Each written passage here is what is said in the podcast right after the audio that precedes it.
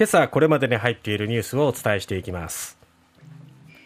KDDI 通信障害3915万回線。発生から40時間を超えても完全には復旧せず。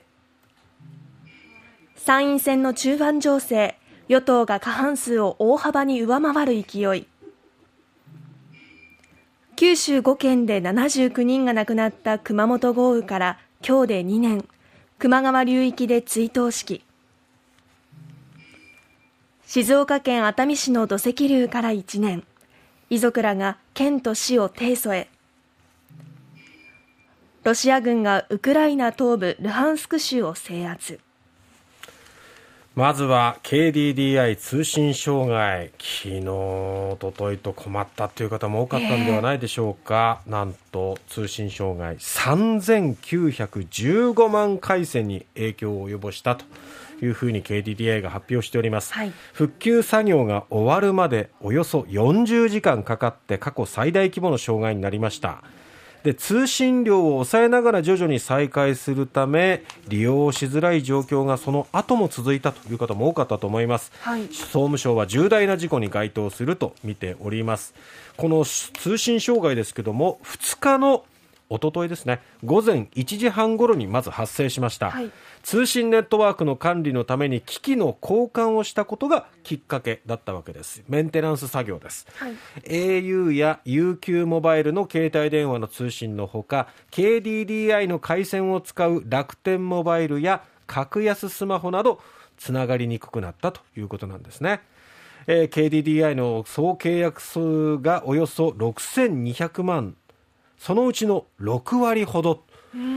どれほどの人に影響があったかということです、はい、で個人向け回線はほとんどが影響を受けた可能性があるということなんですね。影響を受けた顧客企業は最大でおよそ26万社に上るということなんです。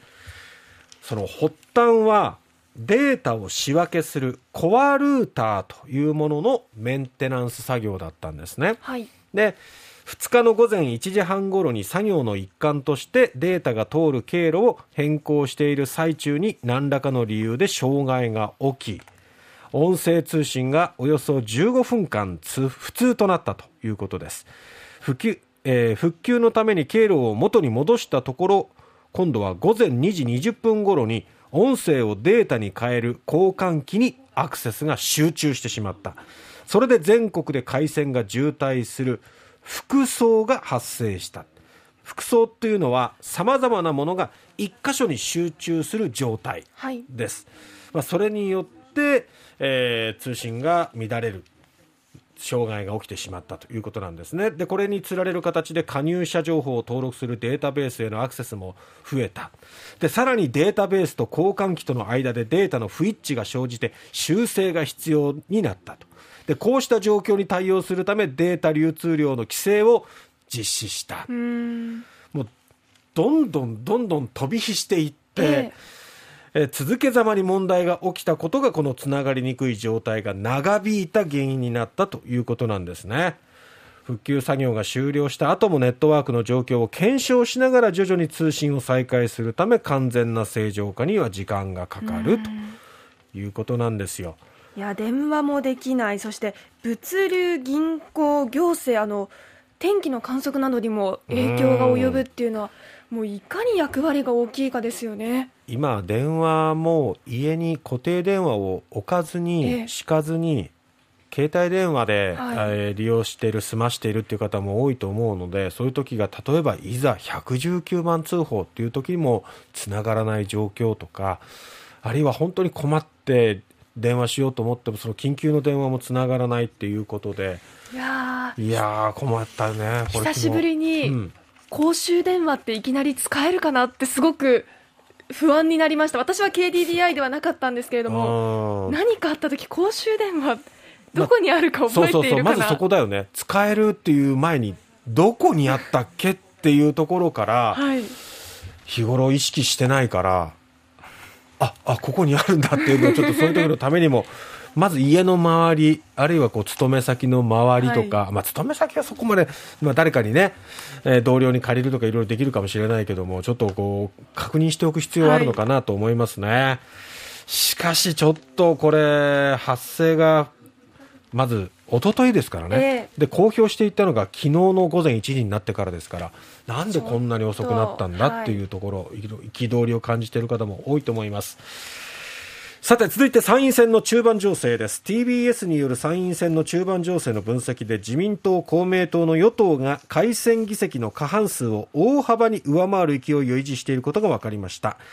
このほか日本維新の会れいわ新選組は議席を増やす可能性があります。立憲民主党共産党国民民主党は議席を減らす可能性があります。社民党 NHK 党は議席獲得へ向けて支持を広げています。ただ選挙区でおよそ4割が投票先をまだ決めておらず情勢は今後変わる可能性があります。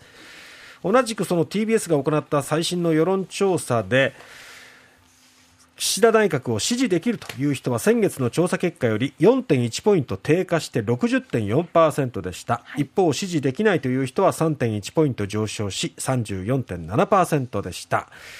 最大の争点はというところ経済対策が39%少子化対策や社会保障が15%と続き憲法改正は4%にとどまっていますさて、えー、九州5県で79人が亡くなった熊本豪雨令和2年7月豪雨から今日で2年ということになります、えー、その被災地の熊本県人吉市などで昨日犠牲者の追悼式が営まれました、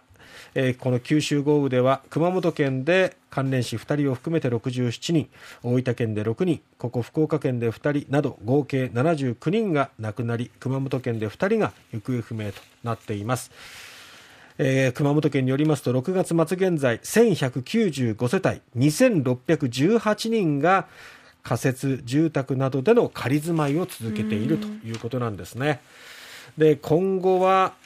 熊本県の川島知事は球磨川の支流川辺川の流水型ダム建設容認を表明しまして